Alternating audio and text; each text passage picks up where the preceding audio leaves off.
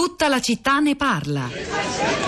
Signora Maria Luisa, Buongiorno. buongiorno. Buongiorno, è interessantissima e vi ringrazio per questa trasmissione.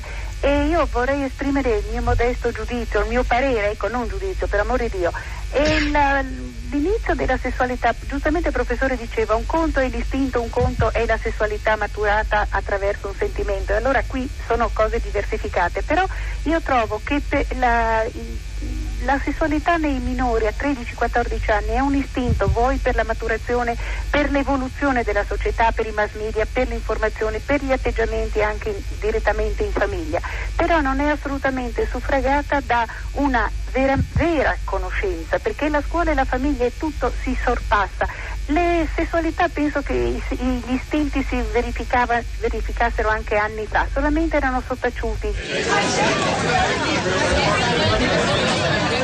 Ancora una volta protagonista la radio in questa nostra trasmissione, qui a tutta la città ne parla, avete ascoltato una eh, telefonata raccolta durante una puntata, era la metà degli anni 90 della storica trasmissione, già citata prima, 3131 di Radio 2, è nata nel lontano 1969, la prima a mettere insieme radio e telefono, ad ascoltare la vita privata degli ascoltatori attraverso eh, le loro telefonate. Mm, Un esempio che peraltro mm, continua continuano in maniera diversa con un altro mezzo, l'SMS.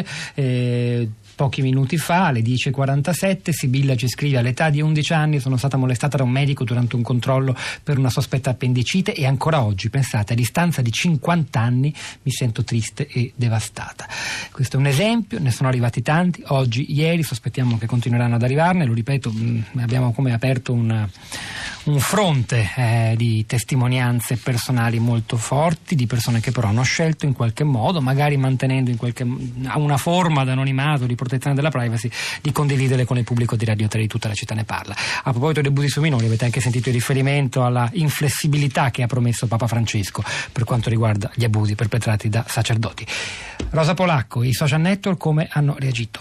Ciao Pietro, buongiorno, buongiorno a tutti. Beh, i social network intanto stamattina sui nostri profili reagiscono commentando il ruolo dell'informazione, criticandolo spesso. Eh, qualcuno critica anche eh, la nostra puntata perché eh, c'è la, la preoccupazione che di fronte a una vicenda come quella eh, di, di- di questa storia insomma, si debba tacere e non continuarne a parlare, che anche questo possa essere un, un danno soprattutto per la ragazza vittima e per la sua famiglia, ma la maggior parte delle persone invece, beh, insomma lo dicevi adesso di là dei ringraziamenti, ma eh, comunque c'è una, una partecipazione molto attenta e attiva e cauta e, e presente. Cioè, Carla dice: Ho letto in questi mesi tanti Twitter e messaggi seguendo l'hashtag MeToo e quella volta che e mi colpisce il racconto di sé che si percepisce, spesso fatto su un social per la prima volta, e mi colpisce ancora di più il silenzio che in genere segue quei messaggi.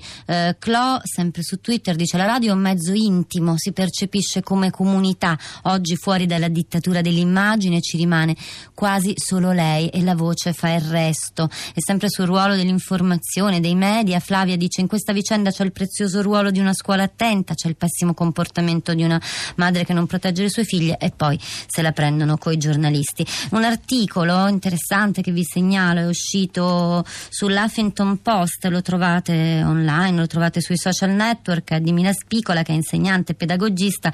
L'articolo ha il titolo Quel tema d'italiano che ha rotto un silenzio assordante. Ehm, leggo due righe. Spicola dice: Mi viene da uscire dalla classe e aggiungere qualcosa, unirmi a quel corteo di voci di donne che cominciano a urlare nel mondo, voci che arrivano da noi trasformate, equivocate, mescolate con piani e livelli troppo diversi, in un paese che travisa, dissimula, rimuove, confonde e in cui prove e segnali disegnano una cultura ben più indietro di quella che vorremmo ritenere. Flora da Milano, buongiorno e benvenuta. Buongiorno, buongiorno. Cosa ci Scusate, racconta? ma sono Sì. influenzata, quindi ho questa voce. Eh, non è l'unica.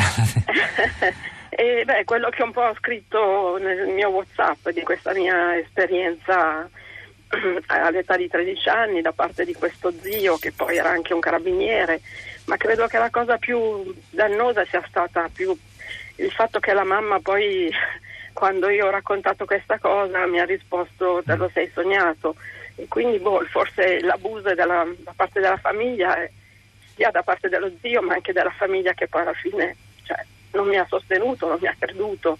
Quindi mi sono un po' ritrovata con questa storia di questa mamma che poi, come dire, un po' nega questa cosa che la figlia ha scritto sul tema. Questa... Senta, signora, scusi, ma il Prego. fatto di. Stiamo parlando di una vicenda accaduta molti anni fa, no? Ma... Sì, sì, io avevo 14 anni e ora ne ho 57. Ecco, più di 40 anni fa. Sì, e... sì, sì. È banale, è davvero forse stupida la domanda che le faccio, ma davvero fa ancora male? Sì, tantissimo, tantissimo. E... È una cosa che non si, non si, non si dimentica mai. E questa, scusate, questa vostra trasmissione fa veramente bene. Però io la, la, la, la ringrazio. È un dolore veramente veramente grande che se, se ce la fa interrotta. no no ma che eh, sicuri ma il fatto di parlarne di averci mandato un messaggio e lo stanno facendo tante altre persone sì. come lei ha un, ha un, valore che valore ha? ce lo stiamo chiedendo da, da, ieri davvero sì è quello che ho scritto ci si sente un po' come se questo questo abuso, questo mostro un po' se ne vada, un po' esca, un po' uno riesce ad andare avanti. È una cosa assopita ma ogni tanto viene fuori.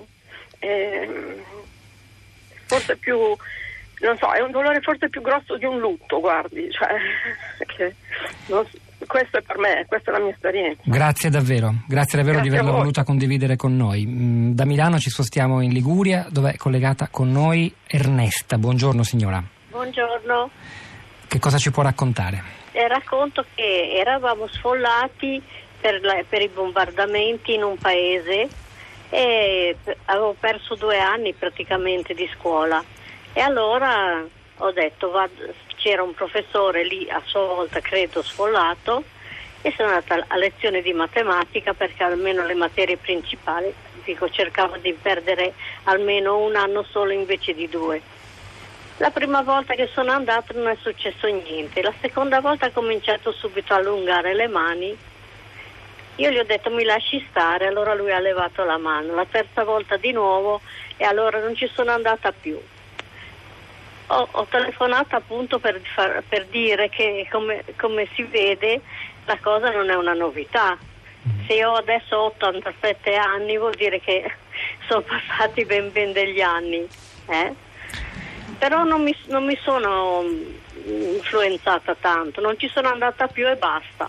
E non ho detto neanche niente a casa perché ho detto è meglio star zitti. Senta signora, sono passati per l'appunto più di 70 anni da quella eh, storia. Le sembra che la società italiana sia cambiata o che le cose siano simili per no, quanto riguarda l'omertà, che... l'imbarazzo? Adesso lo direbbe se fosse accaduto oggi, se lei avesse eh, quegli for- anni. Forse sì, forse adesso direi, però io si vede che sono forte perché non me, non me ne è importato niente, guardi, io non, mm, assolutamente la cosa non, non mi ha mi ha rovinato. Ecco. Grazie Ernesta, grazie davvero dalla Liguria. Eh, Rosa, ritorno a te, i social network. Uh, su Facebook uh, Pascal dice questo è quello che succede sempre durante le indagini telefoniche sulle violenze subite dalle donne, emergono episodi anche molto lontani e molto dolore, ma poi Pietro aggiungiamo solo che ascoltare le storie delle persone che dopo tanti anni hanno raccontato quello che gli è successo, la voce che si incrina però resiste, il coraggio, la forza, insomma grazie a tutte le persone che che si sono affidate alla radio. Grazie davvero. C'è anche chi se la prenda con me, ma come caspita vi viene di chiedere se davvero fa ancora male. Effettivamente, per chi non l'ha provato, è una curiosità, io credo, condivisa. Io mi sono sentito rifarla quella domanda pur pensando che magari fosse un po' stupida.